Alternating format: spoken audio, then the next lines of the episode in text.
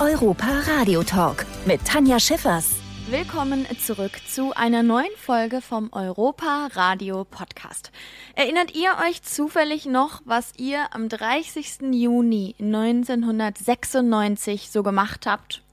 Schätzungsweise habt ihr vor dem Fernseher gesessen, denn an diesem Tag ist die deutsche Nationalmannschaft zum dritten Mal Europameister geworden.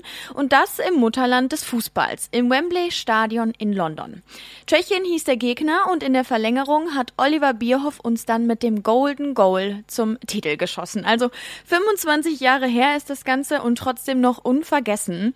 Jetzt haben sich die Fußballlegenden zu einem ersten Wiedersehen in Deutschlands größtem Freizeitpark getroffen, also hier im Europapark, um alte Erinnerungen an die gemeinsamen schönen Momente aufleben zu lassen. Und wir waren natürlich auch vor Ort und haben mal mit ihnen gesprochen.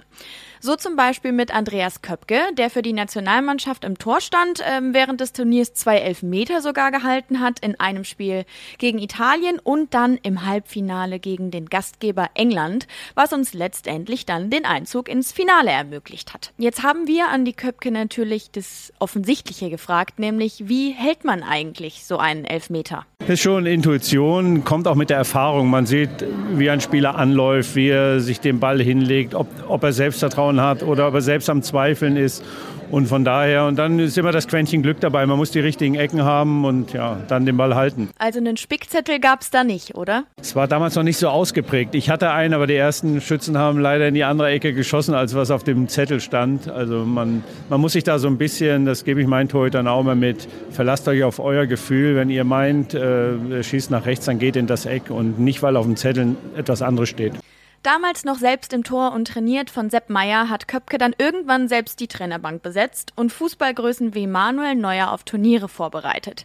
Was ist einem denn lieber, selbst im Tor stehen oder andere zu trainieren? Ja, das Coolste ist schon selbst im Tor zu stehen, die Atmosphäre zu spüren, aber danach dann eben auch mit Torhütern wie Manuel Neuer oder Marc-André Ter zu trainieren, das hat auch schon was und bringt riesig Spaß oder hat riesig Spaß gebracht, da ich ja jetzt nach 17 Jahren aufgehört habe. Der Europa- bzw. Weltmeister und ehemalige Bundestrainer Berti Vogts initiierte aufgrund seiner persönlichen Kontakte zur Familie Mack dieses Jubiläumstreffen.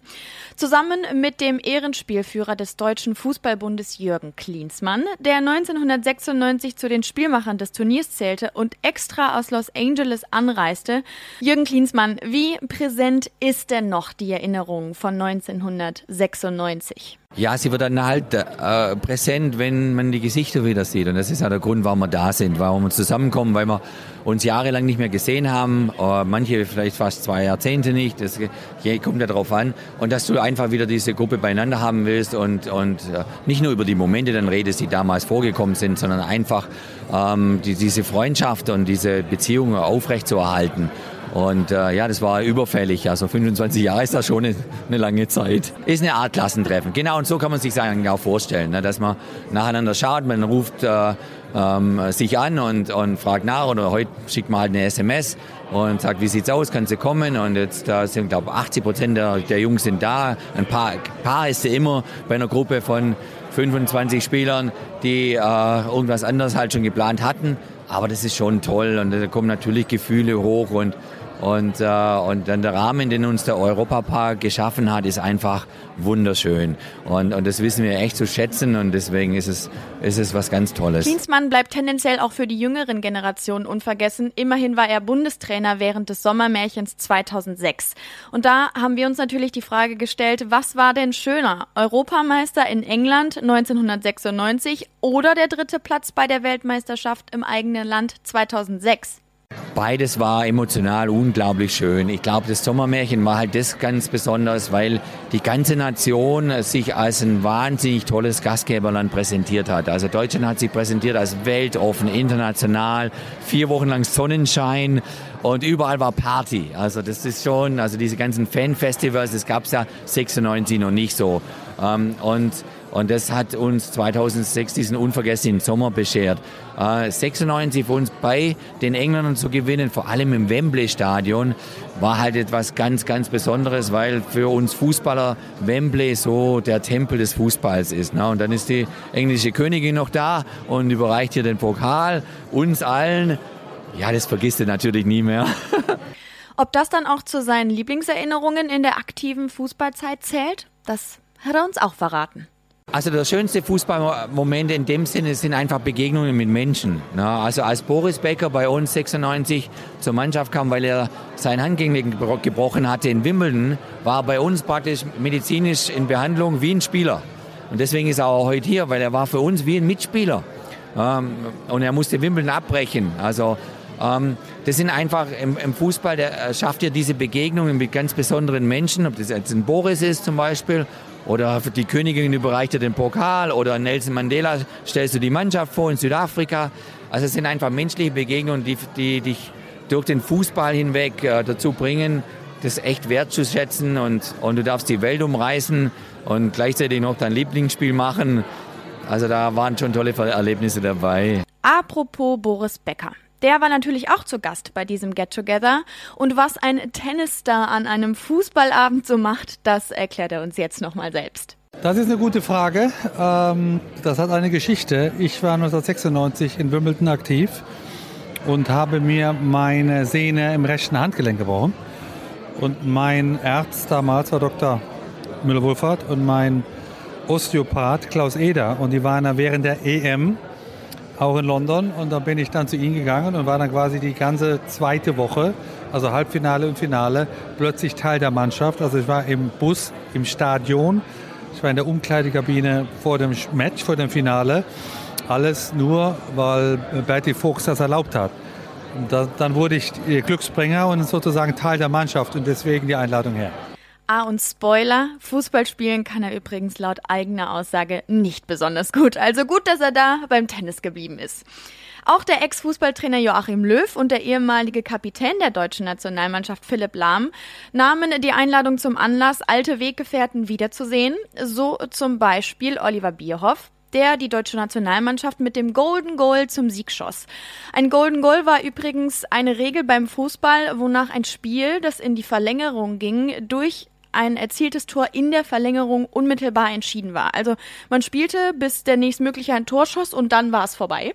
Das hat Bierhoff gemacht und hat damit das erste Golden Goal geschossen, das eine Fußballmannschaft in der Klasse dann auch noch zum Europameister gemacht hat. Also wirklich ein ganz, ganz großes Erlebnis und sicherlich unvergessen bis heute merkt man denn eigentlich, wie viel Druck in so einem Turnier auf einem lastet? Wollten wir dann nochmal von dem damals sehr unterschätzten Fußballspieler Oliver Bierhoff wissen. Also während dem Spiel eigentlich nicht, da hast du gar keine Zeit. Und da ist man natürlich auch mit Anpfiff, geht so ein bisschen, würde ich mal sagen, die Nervosität weg. Und dann, äh, aber im Vorfeld merkt man natürlich, äh, wenn man die Zeitung liest, äh, damals gab es nur Zeitungen, jetzt ist es natürlich mit den Social-Media-Aktivitäten, Anrufe von Freunden und so weiter dass es schon was Bedeutendes ist, ähm, wenn, wenn die Nationalmannschaft spielt, wenn, wenn die ganze Nation drauf schaut. Und man hat sich natürlich auch viel vorgenommen. Also ein großes Ziel und weiß, diese Chancen kommen nicht so häufig im Leben. Und deswegen ist man natürlich äh, sehr angespannt. Abschließende Frage. Wo ist der Adrenalinpegel höher? Auf Achterbahnen des Europapark oder im EM-Finale? Im EM-Finale auf jeden Fall. Also hier weiß man so ein bisschen, was auf einen zukommt. Äh, man vertraut natürlich, dass äh, die Technik äh, läuft, aber im EM-Finale ist man natürlich selber dann im Rampenlicht. Und das war schon ein bisschen nervenaufreibender. Zum Schluss möchten wir noch jemanden zu Wort kommen lassen, der seine ganz eigene Geschichte zum EM-Finale 1996 zu erzählen hat. Sportjournalist und Kommentator Bela Reti hatte damals die Ehre, dieses Endspiel, sein erstes übrigens, zu kommentieren. Und das war tatsächlich nicht ganz so einfach, wie er sich das zunächst vorgestellt hat. In einer bedeutenden äh, Phase meines Lebens war mein erstes Finale, als noch relativ junger Reporter, also ich war da Ende 30, aber das ist in dem Reporterleben ein junges Leben. Und habe erst am Donnerstag erfahren, dass ich Sonntag das Endspiel machen werde. Äh, damals gab es diese Notebooks, Laptops, war neu, alles relativ neu, drei Jahre gab es, das war ja Voodoo.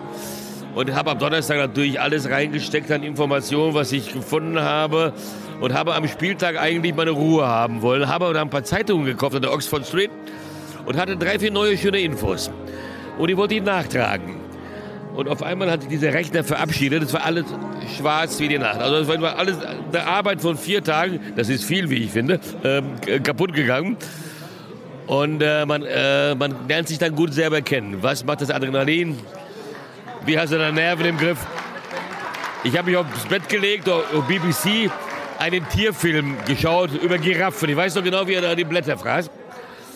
Aber einen Assistenten angeholt, sagt Martin, wir haben ein Problem, Info, Info sind alle weg. Und er ist immer stoisch, hat aber immer Hunger. Also pass auf, lass uns eine Stunde früher fahren, wir halten beim Pizzamann und, und machen Überlegungen, wie wir das lösen. Er aß die Pizza, wir drehten den Pizzakarton um und auf die Rückseite haben wir links die Tschechien aufgeschrieben und links die Deutsch. Alles, was uns einfiel, haben wir dort notiert. Dann ein Anruf noch beim Sportinformationsdienst, SID, wegen ein paar statistischen Zahlen. Und ich habe vom Pizzakarton mein erstes Endspiel kommentiert und dachte, wenn das heute gut geht im Wembley, kann in deinem Leben nicht mehr viel passieren. Und so war es auch. Das waren die exklusiven Eindrücke vom 25-jährigen Jubiläum der Fußball-Europameister von 96. Wir sagen Danke an die Jungs und natürlich auch an den Europapark, der dieses Treffen möglich gemacht hat.